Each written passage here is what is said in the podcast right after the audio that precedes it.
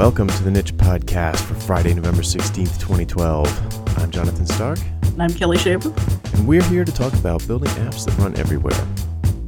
This week, using Data Mapper with CodeIgniter, pros and cons of CSS grids and Bootstrap, icon font resources for responsive web design, and tips for using CORS with REST APIs.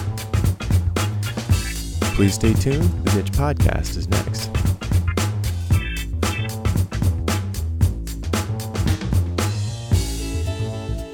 Hello. Hello. How are we doing today? Uh, not bad. Trying to keep my office office from getting destroyed. Uh, hurricane force winds there? Or? I know the cats had way too much caffeine. Oh. Ah, I see. No, well, now that they've legalized catnip, I think you can uh, calm them Yeah. down. Yeah. No, he he loves coffee. So if I have a cup of coffee without a lid on it, it's it's his. You have got to be kidding me. no. That's a dev cat. Yeah. Yeah. He um he loves coffee. That is something else. Well, uh, yeah. So, is he hanging from the light fixture upside down?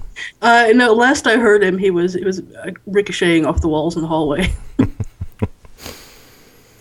So, dear listener, if you hear a crash, yes, it's just the cat. exactly. Oh, let's see here. What day is it? This is I think it's Thursday. Thursday, November fifteenth. Of course, you, Welcome, welcome back to our country. Thank you. Glad to be back. Erica was like, "How long did it take you to get back?" When I got here, and I, I, I gave up trying to calculate how long it took because there there's so many time zone changes, and yeah. I couldn't even figure out what time I left. Because I mean, I know the I know the I left the hotel at 5:30 a.m., but and then I was like, "Well, wait a second. What is that? What time is that like here?" 11 p.m. here or Yeah, I don't know. the day before. Or, yeah. Right, is the day before? Is the day after? Do I, I'm like, oh, it, it only took me two hours to get to the U.S. from Croatia. Felt like more. So yeah, I went to visit uh, our friends at Infinum in Croatia. Yes. It was uh, it was super cool, actually. Looked like you were having a good time from the from the photos I saw, Yeah, um, those. Let me tell you, or at least having a good meal. yeah, lots of them. Those guys eat like it's it, like it's the Last Supper. it's it's re, it's really. I mean, it's a it's a a, a- a source of constant conversation. oh, really? Yeah, like so. So um, I went to lunch the first day with uh, Josip, and he takes us to this pizza place. Right? So, oh, you know, Right. and, and I was trying to, you know, you're looking at the thing, the menu, and it's, I'm like, oh, I'll get the, I'll just get the margarita pizza, but in your, it's got a price in Kuna, which is the currency there, and it's, it's that's a, um, it's a tough transit. It's tough to tell how much U.S. money it is for pizza, so I couldn't judge the size of the pizza by the price. Right. You know, usually if you see a pizza and it costs like five dollars, it's like a single serving size. So I, I'm like, oh, is you know, should we each get a pizza or are we going to share one? And he goes, oh, Yeah. you know, y- we should each get one. So uh, I was like, okay, and you know, you can already see where this is going. Yeah. They bring over the pizza, and I swear to God, it's like a Domino's large. I mean, it was like 20 inches diameter. And this is lunch. Yeah, right. you each got one. Yeah. Yeah. So you could barely fit all three pizzas on the table we're at. And uh, so I'm like laughing. And, uh, you know, I eat like a quarter of it. Yeah. Like two slices, and you know, Yeah. Yeah. He ate the whole thing. oh my goodness. And I had, and, the, and I had a, uh, I had a, you know, just tomato and cheese and crust, right? So he's Yeah. got, he's got obviously crust and tomatoes and cheese. And then he had like a pound of, of, of like Canadian bacon across the top of it and a, a entire fried egg and uh, sausage. So I, I took a picture of it. It was it was Yeah. too much. It was too Um, much. in in my head, he sat down and ate this entire large pizza, and he probably weighs like 180 pounds wet. Exactly. Yeah. Yeah. Totally not fair. Right. Yeah. And so we go back to the office, and you know, the whole thing go out to dinner after that. He, they all order lasagna, and uh, and the lasagna came out, and it was it was the size of a shoebox, Richard needs to go there for lasagna. and it, I, I- I'm exaggerating a little bit there. It was the size of, um, it was bigger in every dimension than a standard paving brick. you know, it was like Yeah. it was enough for my entire family. Right, right. And I ordered. That's see the lasagna I can relate to because when Richard makes lasagna, hmm.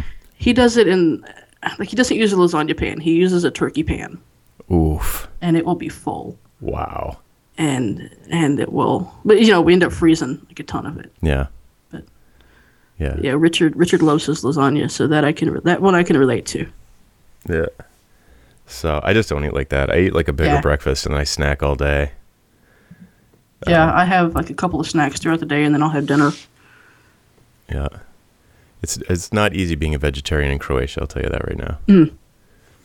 They had uh it was just like the ver- we got out of the airplane and they took us to a restaurant called the it was the unfortunately named Peter Eater restaurant. and uh which they no, no nobody No one got that. no one yeah. got that, yeah. Yeah, I was like I thought they were kidding when they told me the name of it. But yeah. anyway. And then you got there, oh, completely different culture. Yeah, and then they brought you know uh, two huge platters of giant sausages. So someone got the joke. Uh, anyway, so it was really fun though. Uh, it was kind of like um, Croatia. We were in the capital city of Zagreb, and it was it's kind of like old Europe. It really is. It's like Europe from the seventies or eighties. Um, it was nice. The hotel was really nice too. Cool. Yeah. So that was uh that was a fun trip. Lots of flying. It's flying. Lots of time at the gym next week. yeah, totally. yeah, and then Thanksgiving. So, Yes. uh, we are ready. All right, cool. So we have some fun stuff to talk about this week. Yeah, a few things. Yep. Um, I guess there, I, we could start off with Kelli giving us updates on uh, a couple topics we've touched on in previous episodes, uh, like Data Mapper and Bootstrap, and a little bit of Markdown news. Yeah, yeah. None of it's none of it's anything major, but um, oh, a while ago when I was started doing started building um, REST APIs on Sinatra, I was using Data Mapper with it. Um, it's a just a just a little bit different um, ORM than Active Record. And on the and you know then I switched to Active Record because it had some features in it that, as far as um, better migrations, mainly mainly the migrations was the main reason I switched to Active Record. And um, but I found out something the other day. Um, I was I was doing some work in PHP and working on a CodeIgniter application, and there is a a data mapper library for PHP Oh, that gives you uh, and I don't know if it's specific if it's for PHP. I mean, well, obviously it's for PHP, but the one I was using was specifically a CodeIgniter library. I don't know if it's modified from like a more generic PHP version or if this was developed specifically for CodeIgniter. mm, yeah. That's a good But question. but having having data mapper in CodeIgniter pretty much fixes my main complaint about CodeIgniter, and that was the database class. Hmm. So, uh, but it's nice um, because unlike unlike their built-in database class, which they they call its syntax an active record syntax, but it's really not. I mean, it's it's it's very just syntactical. It's not an actual active record sort of relationship modeling. It just uses active record syntax. And um, so, but anyway, it lets you you can actually set up proper one to many, many to many, you know that sort of type of relationships in your data models in your PHP application, and and then Data Mapper handles all of the the the loading and querying of relationships and things like that awesome. and um, you know you don't have to create separate separate functionality in your model for doing the basic um, sort of CRUD functionality. You just call the the native built-in data mapper you know, save, create, delete, save, create, destroy functions that way, and so it eliminates a lot of code, sort of repetitive code writing there Mm, in that respect too. Yeah, that's really cool because there it's pretty common. Well, it's common enough. It happens to me that uh, that sometimes when you do a client gig, they if they don't have uh, Ruby developers uh, or Rails developers, they you know they have PHP developers, and they're like, Mm-hmm. uh, yeah, you know, could you just build it in PHP? And if so, then that, that was why I did that Slim thing uh, a little while Right. back. I was going to use Sinatra, but they they didn't have any Ruby talent, so I was like, all right, I'll do it in PHP, and uh, and went with Slim. I wonder if there's a uh, wonder if there's data mapper for Slim. That'd be kind of cool. Yeah, or just a generic data mapper for PHP that you could abstract, Right. or or you know maybe take this this CodeIgniter library and, and change it up. Yeah, or just use Code. I mean, I don't have anything against CodeIgniter really. Um, I, I don't either. And no, actually, but the really the only thing I had against CodeIgniter was the database class. So. Right. Right. Oh, that's cool. Very cool. And so you've got more experience with Bootstrap now? Yes, yes, I've been using it pretty extensively for the past week, Hmm. and have started on another actually fairly large project with it. And I have to just say, I, I really like it. Ah. I, I do end up with a little bit, you know, your markup gets a little bit messier because there's a few more div tags here and there. Mm-hmm. But hang on. Yeah. Hello. hmm Uh, actually, I'm on I'm on another call right now. Alrighty, no problem. Sorry about that. Uh, where was I? You're saying uh, that it's that Bootstrap, you know, creates a little bit of divitis. Yeah, a little bit. Um, you get a little bit extra markup there, which is somewhat annoying, but you know I can live with it for all the other benefits that I'm getting out of it. Mm-hmm. And I'd always kind of been uh, anti CSS grid systems. Yeah. You know, as a as a design element itself, I'm all for designing using a grid because it just makes a lot of sense too. But um, as far as actually having a CSS grid system, to me, it always seemed like something that you know, you know that's that's easy enough to do and, and avoid a lot of extra, a lot of extra CSS you maybe don't need and, and things like that. So I didn't follow you there. So Yeah, you, sorry. You mean that boot, Bootstrap allows you to? I, I didn't follow that. Well, actually, let's back up for a second because Okay. I don't even I don't even know. Uh, I've never used a grid system because I just Mm-hmm. I don't care. So if the if the uh, I've worked with them when other people design it, but I don't I, personally. I don't think they're worth it. but Yeah, see, well, that was that was my opinion too. yeah, and the thing that drives me crazy about them, and maybe they're implemented differently, and it was just the one I looked at, but uh, the the you end up going through your HTML and adding all these non-semantic class names to everything. Yeah, that's that's pretty much how it is. Yeah, and that to me that is a non-starter. Well, I, I felt the same way for a long time, but after using it, after using it with this, after using it in Bootstrap on this project, um, yeah, it still kind of, it still kind of bugs me, but I think the trade-offs are worth it because you get a get a nice fluid, responsive grid that just, it, you know, it just it it just works, Right. you know, Yeah, so you don't have to fool with it, right. and so. Man, you end up with some extra class names here and there, like you know, span eight, pad, whatever. yeah, it just it just makes my skin crawl. But Yeah, the the flip side of, of the the flip side of that, if anybody wants to rag on me about it, you know, I do very simple designs, so it, it doesn't. I mean, a lot of the times the pages that I design just for myself, I, I hesitate to even use the word design because they're barely more than the default browser display. yeah, Because I just don't. To me, it's it's just not. You know, I'm, I I don't have fun doing it. I guess is what I'm trying to say. I don't have fun like, you know, making this thing line up with that thing. Uh, so I don't Yeah. know. Obviously, for a complex site like the Boston Globe, they you know you need to use a grid, otherwise it would just be a disaster area. right, right.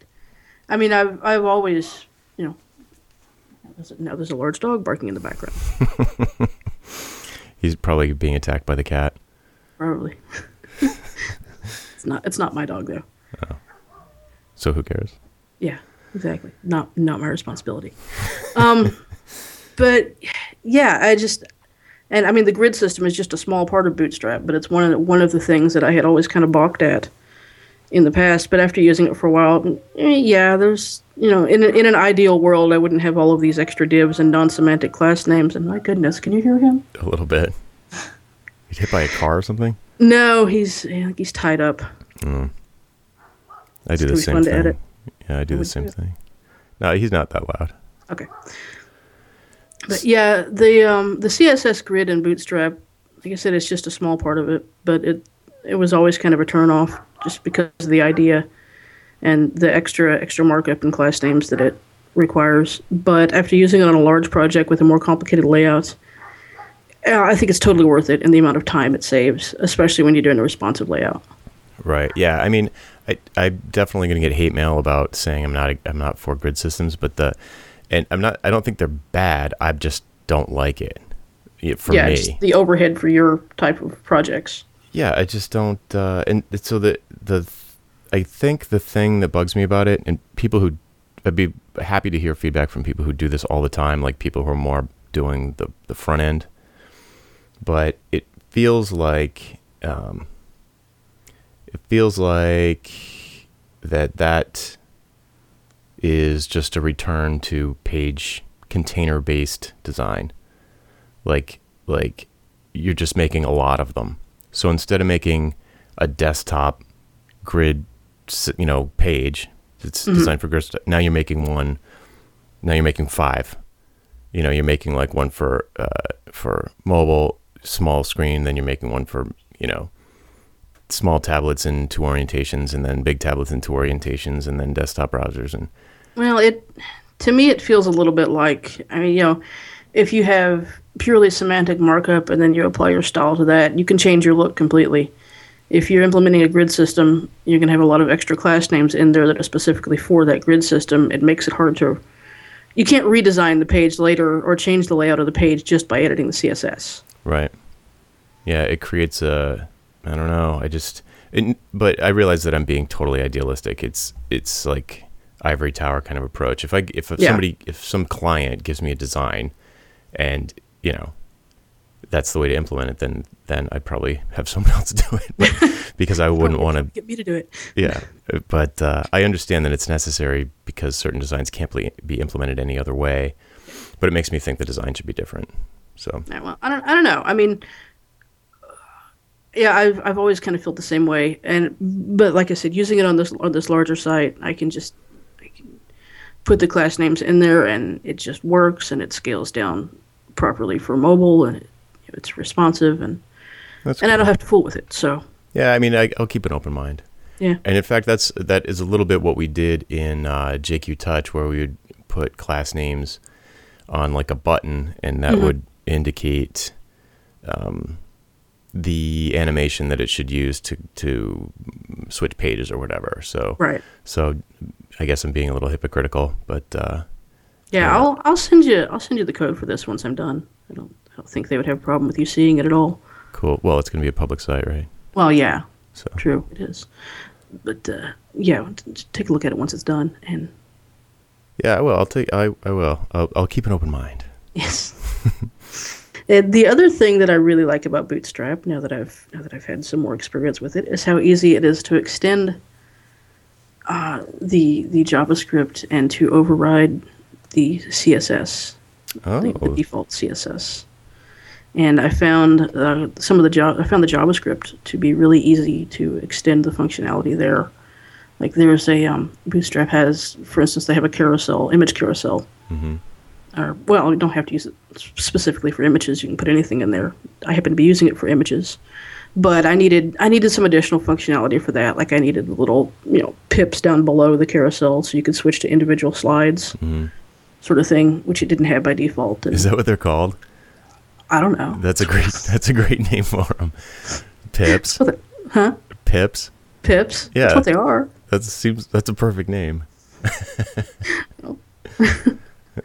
um, so, but yeah, so, but and just just adding things like that, I found to be really easy to do, and adding, you know, extending extending some Ajax components to tabs and that sort of thing. I, you know, I mean, it's all it's all jQuery, but I found that what they have there, their JavaScript that they have is really, you know, it's it's really easy to, to sort of add to that without and and do your own thing on top of that without it screwing up the underlying code that lies beneath there. Yeah, Bootstrap. that's huge. That's very Yeah. that's very good.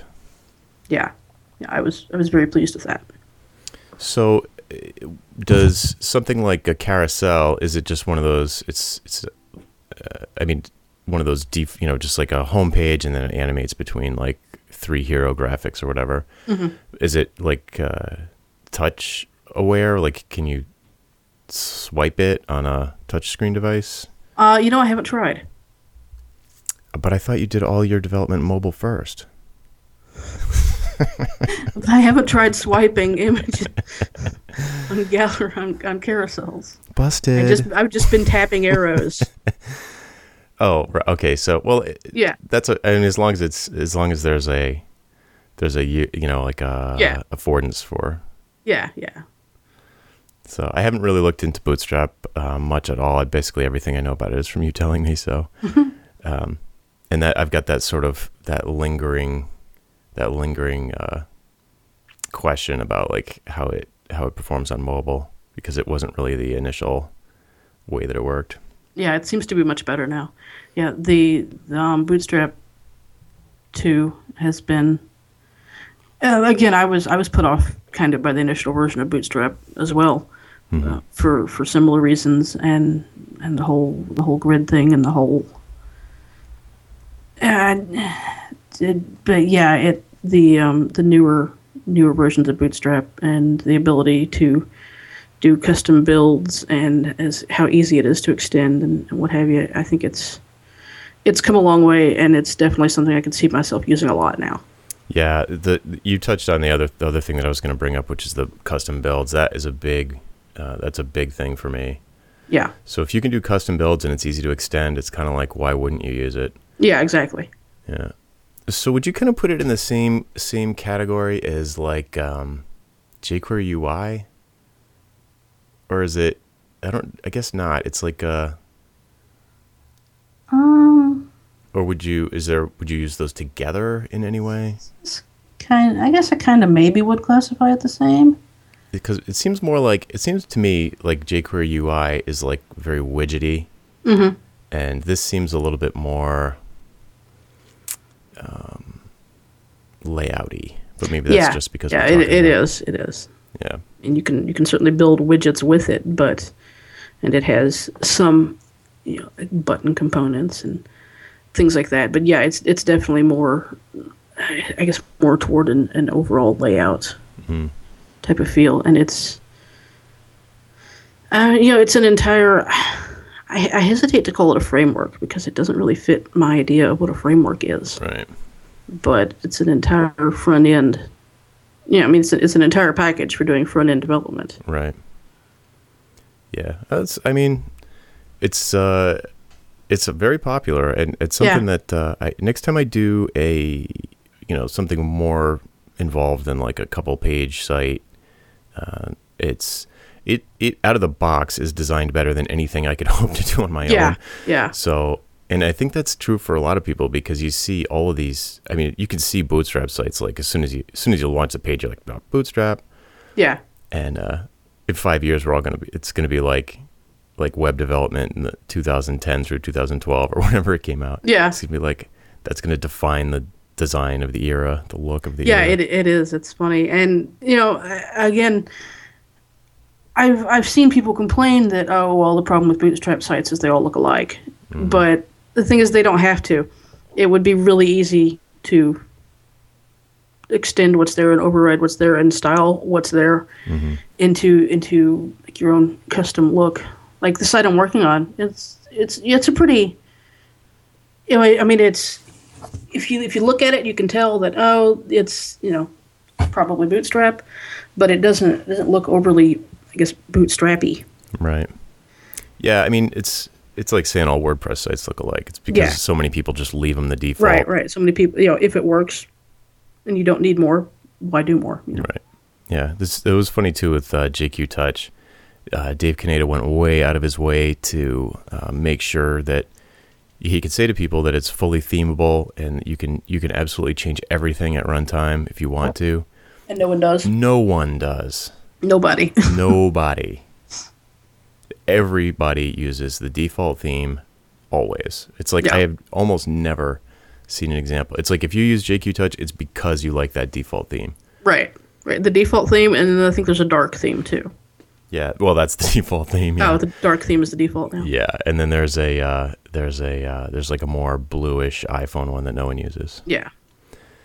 So it's it, it's funny, but I'll I guarantee you that if if uh, it sounded like I think he was right to be able to say, oh, you can use fully themable, you can do whatever you want. Because if if if he couldn't have said that, everyone would be like, oh, I don't want to be locked in. Right. So Oh. yeah, people will like change a background image or like the back uh, like the the HTML background color all the way at the way back, Yeah. but that's about it. Yeah. You know, for a lot of things, and I'm sure there are probably probably other designers out there who will throw rotten eggs at me and send me hate mail. but not everything needs a custom design. Right. Yeah, I'm totally with you.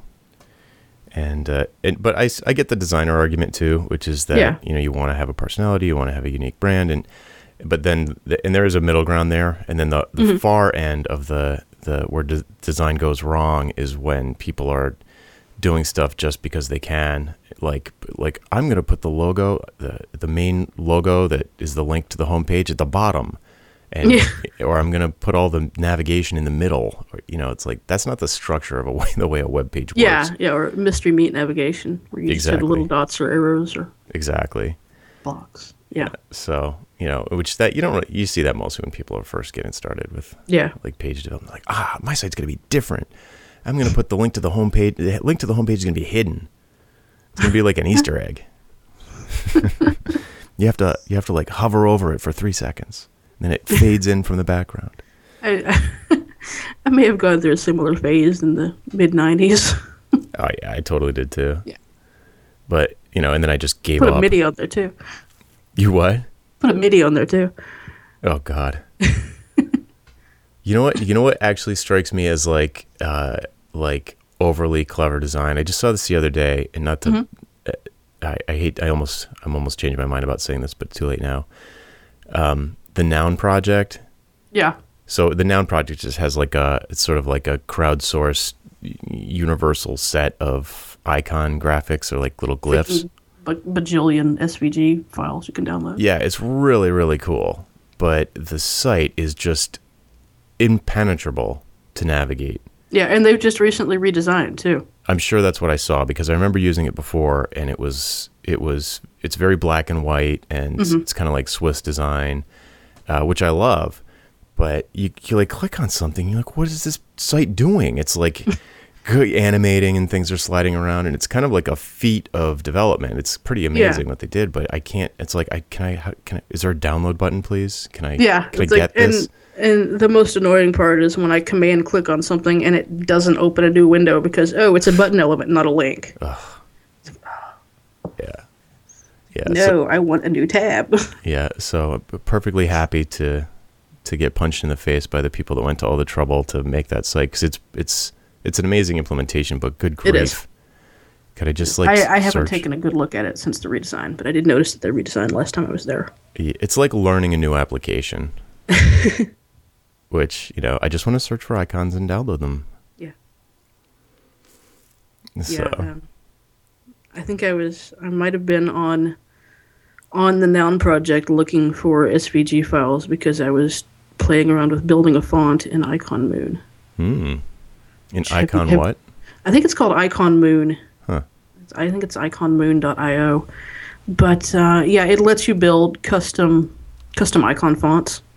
Oh, cool. Like you can you can choose from choose icons from various font collections, and they have a lot of free ones and others you can pay to add. But you can upload um, SVG files to create fonts too, and of course you can download SVG files from um, the Noun project. So you can just grab things off of the Noun project and import them into that and, and build an icon font hmm off of it. And there was another another service, similar service. I had to go back and look it up um, that somebody did during Rails Rumble as well for creating icon fonts. Hmm, it's interesting. And and the in case the dear listener is not familiar with icon fonts, give a quick Yes, yes. Uh, an icon font. Basically, it's it's just that. It's a font, uh, a font that's just a collection of icons. And so then you go in with your CSS, and if you want to add an icon to something, um, you just just drop an element in there and and set the um, you know create the icon in the element using um, CSS uh, pseudo elements. Yeah, and the and the cool part about it is that the reason it started to become a thing was when we started dealing with um, sort of responsive design, lots of different size screens, so we had to make Lots things of different sizes DPIs. and lots of different DPIs because Yeah. fonts are um, not rasterized; they're vector. So Yeah, yeah, and in fact, they're they're even better than just your typical vector art because you can do there's all kinds of font hinting and things you can do. I mean, I'm not a font designer. I know there's it can get really complicated, but there's there's different types of, of hinting and anti-aliasing and, and things you can do with with scaling fonts at certain levels. Right. So it's kind of a hack. Uh, it's a workaround since we don't have support for, or since SVG support is, I guess, not as good as people would like. Uh, Yeah. And, and it gives you a little bit more fine grained control over how something's going to render at a different particular size. Like you might, as as things get really really small, as as type sizes get really really small, you might want to actually change the design of the way the letter works. Yeah, So it's it's an interesting approach that I think could probably be useful for a little while for people who are like really really intense about making things pixel perfect. I re- I really like them a lot. Cool. I use Font Awesome all the time. Yeah, that's cool. And in in fact, on Avelio, we used we didn't use any graphics. We used um, just basically Zapf Dingbats for any yeah, yeah, UTF-8 characters, didn't it? yeah whatever. I, I don't even remember what it was, but there's no images in that site. But we have stars and check marks and smiley faces and Yeah, yeah, I think they're just Unicode characters. Yeah, probably. Cool. And then uh, we have a, a quick Markdown update. Uh, yes. Um, I was I was looking around in Tumblr the other day because I was actually um actually setting up a Tumblr for Kira. Um, Tumblr execs, you did not hear that because that my that my under thirteen year old child has a Tumblr. But um, anyway, I was setting this up for her, and they've recently done some some updates and a little bit of redesign to their uh, dashboard and settings and things like that. So I don't know if this is a new feature or it was just hidden away somewhere before and I didn't see it. But the Tumblr, the um, the editor that you use for writing posts, when you go into your blog settings, um, yeah, it uses a, a rich text editor by default. You can go in and you can set it to plain text. But then I also noticed now they have Markdown support, Oh yeah, so you can you can change that editor and just write code, write your blog post in Markdown. that's awesome. I, I really think Markdown is going to be the syntax. Yeah, I really want to be able to do Markdown in Gmail. That would be cool. Yeah. Yep. I wish I could set my Gmail to always make everything plain text. Because you? no, no. Mm. Well, if you get a rich text for- email from someone, It's going to go ahead and yeah, I want it. I want it to automatically convert to plain text because it's very difficult on the phone to uh, to reply like in line to an email Yeah. if it's rich text. And it, you like it's really hard on the phone. Uh, so I wish they just when they came in, it would just automatically strip. I could tell it to strip all the all the. Uh, there's a way you can do it in the new desktop version, but uh, I don't think it's made its way into the phone yet. But yeah, I think Markdown is like Markdown's the syntax for it, it's basically going to be the RTF. You know, for stuff that RTF could have done, yeah. it's it's the new. You can Yeah. learn it learn it in two seconds. Um, you know, it's it does eighty percent of everything you're ever going to want to write. You know, unless you're in something like Fringe, you know, whatever ma- mathematician or physicist or something. kind of, or, or some kind of really odd poet. Right. Yeah, unless you're C.S. Lewis. So I think that's really cool. In fact, I was uh, on my trip. I didn't have a a, a power plug. So this was stupid. I uh, I was like, oh, I checked to see. I don't have a uh, power plug for Croatia because they have a their own kind. And I figured, ah, I'll just get one at the hotel on the way there. But what I didn't think of was like, well, I'm going to be in uh, Zurich and Paris and um, somewhere else. Mm, so you didn't take it so you could charge things along the way. Yeah, I should have done that. So then I was like, oh crap, I can't use my. I basically, I couldn't use my computer like the entire trip except for when I was in the office. Even at the hotel, they didn't have an adapter that would work. So, because it's three prong to, they didn't have a three prong US to Yeah. convert it. So I was like, so I was on my iPad the whole time. Mhm. And thank God I brought the iPad 2, which has the good battery, instead of the iPad 3, which has the crap battery. And so I did, uh, I had been working on this piece um, uh, about the future of retail, and I typed the whole thing in on my iPad, which was not too painful. Um, and in an application called Byword, which is is highly optimized for typing Markdown. And it was, I gotta say, it was a pretty pleasurable experience, all things considered. Uh, the typing wasn't as simple, of course, because it was on a screen and not a keyboard, a real keyboard. But um, Yeah. it was a lot more comfortable on a tight plane ride to be on my iPad and not have to mess around with my l- laptop. Oh yeah. So it kind of balanced out. The battery lasted the entire time. Um, it was pretty great. So, Cool. so Markdown, get down with Markdown. Yeah, John's John's not being hired to write the slogans for Markdown. I just, I think it's It is. it's an obvious choice. It is. I like it a lot, and yeah, you know, it's it's a no brainer. You don't you don't have to think about it. It's like if you were just writing a text document and you wanted to, for some reason, throw a little bit of formatting in there. It's just kind of naturally what you would do. Mm-hmm. Yep, it's a genius move. Keep it simple. Um, I suppose I suppose we could have a longer conversation about how it works in non-U.S. languages, or if it works, or but uh, that'd be something to look into in the future. Mm-hmm. Cool beans. So the big talk for today, though, so get comfortable, dear listener, is about CORS, which we have talked about in the past.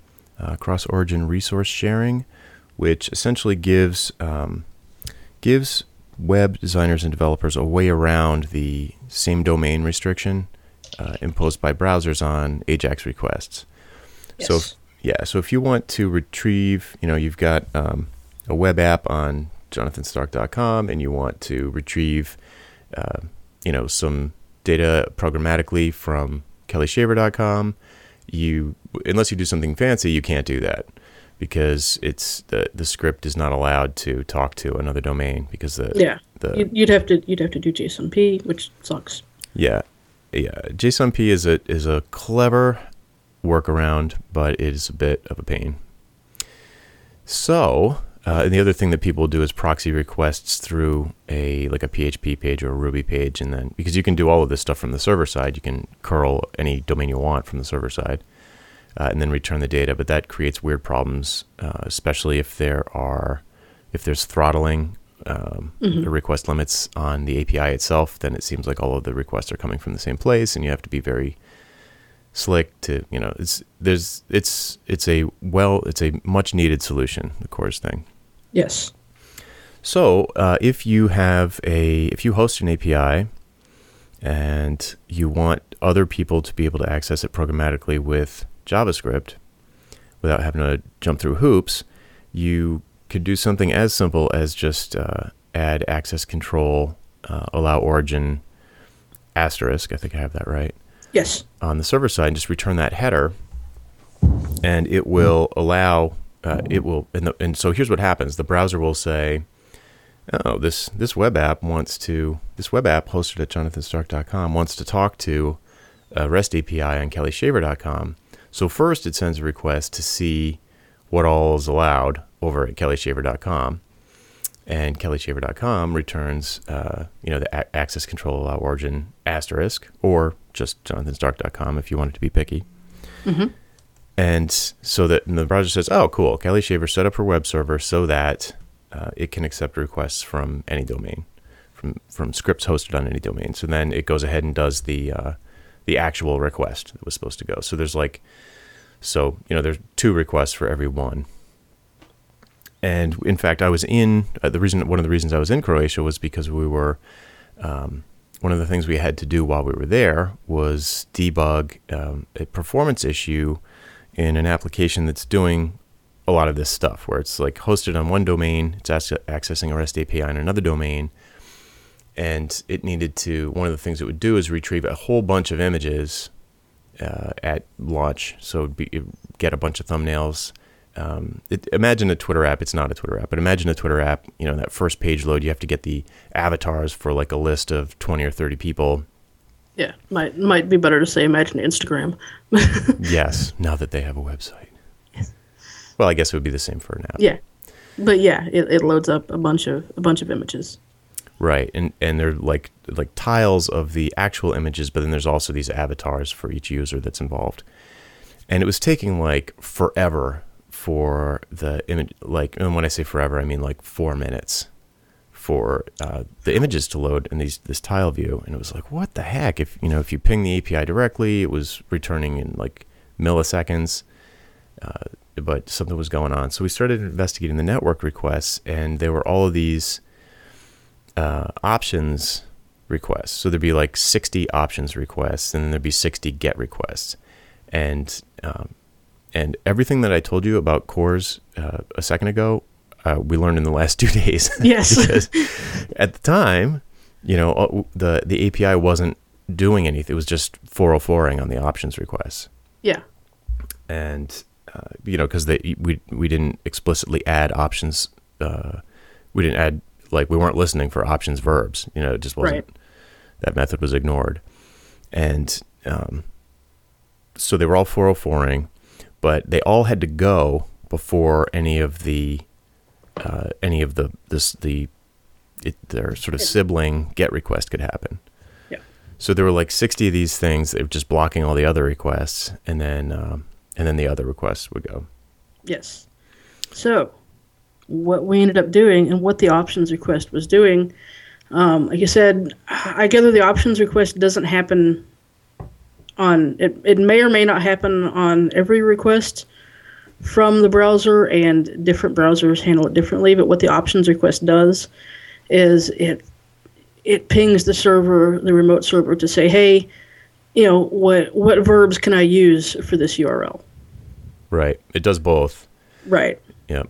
What Right, origins so- are allowed and what verbs are and allowed. what verbs can I use? So what we did is we just we set up because we set up a um we're now we're listening for options and in addition to the access control header we are passing another header that that tells you know, what verbs can be used like get post put delete And now, did you have to add that to the API itself, or is that something you're just doing at the web server level? Uh, I added it to the API because right now we're just serving things with Thin, and it was you know easiest enough to just go in and, and do it with the API because I don't have a full um, like system wide install of Thin at the Right. moment. I gotcha.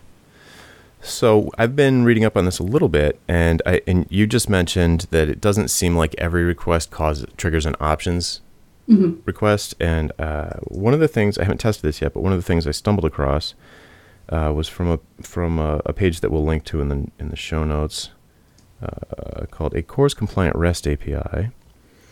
That says, I'll just read you this paragraph. It says for standard requests, the browser will add origin and access control request method headers. A pre-flight request, uh, sorry, a pre-flight request will be executed before the actual request if it contains custom headers, if it uses another HTTP verb than get or post, or also if the body isn't in text plain format, i.e., application JSON. And okay, so it's it's the custom headers. In it's the custom headers, right? Because we're sending in a uh, uh, a session token in the headers. Yeah, which I kind of think, I kind of think we should just be putting in the authorized header instead of using something custom. But at this point, you know, whatever. Yeah, that's an interesting. That's something to look into. I wonder if we get stomped anywhere. If the browser would stomp it. Yeah, I don't know. Um, I used it. Um, seems like I used it on something recently, but I don't remember what. It's Oh, something. I'm- oh, oh, um, Moodle. on- oh, really? Yeah, Let's, yeah. The uh, when you're making API requests in Moodle, mm-hmm. use the authorized header. uh, cool. What's the authorized header supposed to be for? Uh, it's supposed to contain um, HTTP basic auth information, I believe. Okay. Like if you're not if you're not passing it in the URL. Oh, right. So you'd say right. You'd say basically be the username colon password. Yeah. Well, that's probably a good place to put it then. Um, Yeah. That does make sense. Hmm. We have to play around with that. But anyway, anyway, Yeah. So anyway, we that were. Yeah. We were. that fro- was the. I'm sorry. yeah. We were just getting all of these options requests, and they were blocking the get requests, and that was that was basically the problem. Yeah. And it also does, and, and that this paragraph that I just read does kind of indicate why I hadn't noticed this before, um, because a lot of the REST APIs that we've spent, you know, most of our experimental work on, like Avalio, for example, there's no auth header, so there were no custom headers, and I I'm gonna guess that I don't know this from memory, but I think we only did get and post requests. So if this blog post is correct, then that means that we never would have triggered a, a uh, an options header Right. request. Right. Yeah. I um. Actually, I should try it with Moodly, since I'm using the, authorized header. Hmm. I should I should um do CORS headers with Moodly and and see. We we shouldn't in that case we shouldn't get the author the um the pre-flight options request. Right. Right. So, dear listener, who's out there making apps that run everywhere, this is a a um, browser specific issue because it's it's really limited to um, JavaScript calls from a browser environment or, or JavaScript initiated call HTTP requests from a browser environment. But if you do want your API to be available to, you know, clients all over, whatever kind of client, then you're going to want to add um, CORS support or access control headers to your uh, web server so that people who are creating clients that are JavaScript based will be able to access it without having to jump through hoops. What's What's interesting to me is all the articles I had read about CORS say, "Oh yeah, it's it's easy to implement. All you have to do is is send back this header." And hmm. like, there's there's no mention of that pre-flight request made anywhere. Yeah. Maybe I'm just reading the wrong articles, but No, you're right. I've never heard of this before. It was complete news to me. So, I mean, it makes total sense when you think Yeah. about it. It's like, well, yeah, like in fact, now that now that I'm aware of it, I don't understand why it doesn't do that on GET requests. yeah, yeah. Now that I'm now that I know it's there, I'm like, okay, that makes sense. How did it work when I didn't think when I thought it didn't exist? Exactly. You know? How did this ever work? yeah, So I guess the browser just I don't know. I guess for simple stuff they keep it simple. Basically, it's like if I if I'm just doing a get and there's nothing fancy going on, then it I don't know. Maybe the browser will. I, I suppose what it's doing is the browser is saying, eh, everything's probably fine. Just do the one get request with no custom headers, and when we get the response, which means that the server had to go through all the trouble to create the response, Yeah. access the database, et cetera, et cetera. When we get it back, we might throw it away because uh, you know it, it doesn't have the uh, access control header that it should have had. I don't, I don't, but that doesn't make sense because you could be using a network sniffer, but I guess no one cares about that because you could ping the server directly anyway. I don't, The whole thing is so weird. Yeah. And, and another interesting thing, um, when we when we weren't responding to the options request at all, like it was you were getting a 404, but then it was still going ahead and loading things. Right, which is you'd think it shouldn't have. Yeah, well, then when I changed the um, API to respond to the options request, um, the first time I did it, I had a typo in there, and um, the the response was it was malformed. Um, I had I had a quotation mark where I shouldn't have, like I hit the key twice or something, and um, and so then, whenever that happened, I would get A 403. your little your little arrow that popped or a little alert thing that popped up and said you know method not allowed. oh, really? Hmm. saying that the get method was not allowed because options was there, but it was wasn't responding, saying okay, you can do a get. Yeah, so it's it's almost like I think it is just one of those things where it's kind of like it reminds me of uh, of touch events on iOS, where if you if you don't do anything related to touch events or uh, anything like that, it just assumes everything's a click, and but as soon as you start messing with touch events, all of a sudden you have to learn a bunch of stuff because it, it, it like it's almost like I, if you put in uh, uh, touch event handlers, the browser's kind of like, okay, this person thinks they know what they're doing. So, yeah, it's an it's an all or nothing. yeah, so here's all the rope you need to hang yourself. uh, so you know if you're if it's like you want to get into that level of difficulty, then you Uh, you be my guest. learn how to do it right. Yeah. I think it's kind of like the same thing where if you don't know what you're doing and you're just doing get and post requests and there's no fanciness going on, then it'll just work. Uh, but if there is any fanciness going on at all, you need to get everything right. Yeah, it's like you either need to know what you're doing or you need to not mess with this. Yeah, yeah. it's it sort of seems like that, but this is still. I mean, like literally figured out this like two days ago. So, Yeah, and once we figured it out, the solution was simple. It's just Mm-hmm. but it makes me think there's a lot more to it. There, you know, I've been looking through the spec, and there are quite a few um, related headers that you can return from the Yeah. server. There's probably a, a dozen of them. And in fact, one of the ones that, you know, we were like, well, geez, like, why do I have to make the options request every single time? You know, like, why not? Can't we cache it? And sure enough, you can. yeah, yeah. I think I'm returning a cache header now. Yeah, it's like max life or, or something. Yeah, I think I've got it set to like 180 seconds or something. Yeah, that's cool. Yeah, so it it was, uh, it was a fun little exercise. And we got uh, solved a problem that had been stumping everyone for weeks. Yeah. If only we'd looked at the network tab sooner. Yeah. So, yeah, and actually, I accidentally ended up hammering on the API for quite a while after that because I left the um, the test page that you had. I left it open. I didn't realize it was automatically refreshing itself every so often. no, it was it was not actually automatically refreshing. It Oh, just goes to no, it just keeps scrolling to the bottom, Oh, but it stops after the um after the prescribed number of of iterations have been gone through. oh, okay, okay. Because I thought it was refreshing, and I I left it open for like five hours. No, but that was And- that, that was another thing we did. That thing was that thing was it seemed pretty pretty robust. We were sending like tons of requests to it from multiple machines and browsers. yeah, I'm I'm pleased with myself on that one. Yeah, it's definitely no bottleneck there.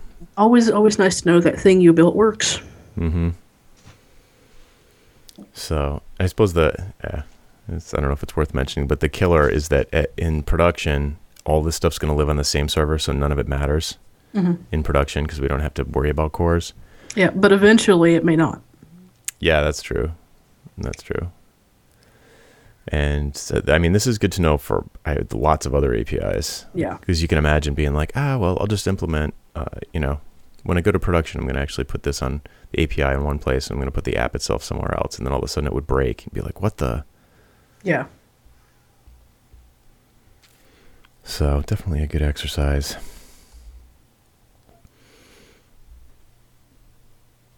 Yeah, it was it was a it was a good week for learning things and, and trying new things. Yes. Got a whole bunch of uh, there are a whole bunch of little things that uh, I came across in the last week that that um, will be fun to talk about in future. Mm-hmm. But uh, n- don't know enough about them yet to to really even have an intelligent conversation. Yeah. But there's a lot of fun stuff happening. No, when when has that stopped us? But yeah, I like to at least have a proof of concept working. yeah. But like Yeah. you know, there's tons of stuff, tons of stuff coming up. It's like I was I was reading my um had a tweet come up yesterday on my Twitter feed from Ryan Bates, who is the um the author of um Railscasts, just a bunch of a bunch of uh, Ruby on Rails screencasts. And they're just it's it's the resource, res- the resource to go to if you want to learn um, Rails. Hmm. Good to know. And um, it's like he tweeted, it's like, "Do you ever feel like you're just an echo chamber of misinformation?" I was like, yeah, about once a week. Yeah, that, that hurts. In our defense, when we find out we're wrong, we go back and try we and do. correct. We do. The the listener gets to learn right along with us. Yeah. Unfortunately, that old episode is still out there. Yeah. So you should listen in reverse order, I guess. yeah. All right. I guess that'll do it for this week. I'm Jonathan Stark. And I'm Kelli Shaver. And we hope you join us again next week for the Niche Podcast. Bye. Bye.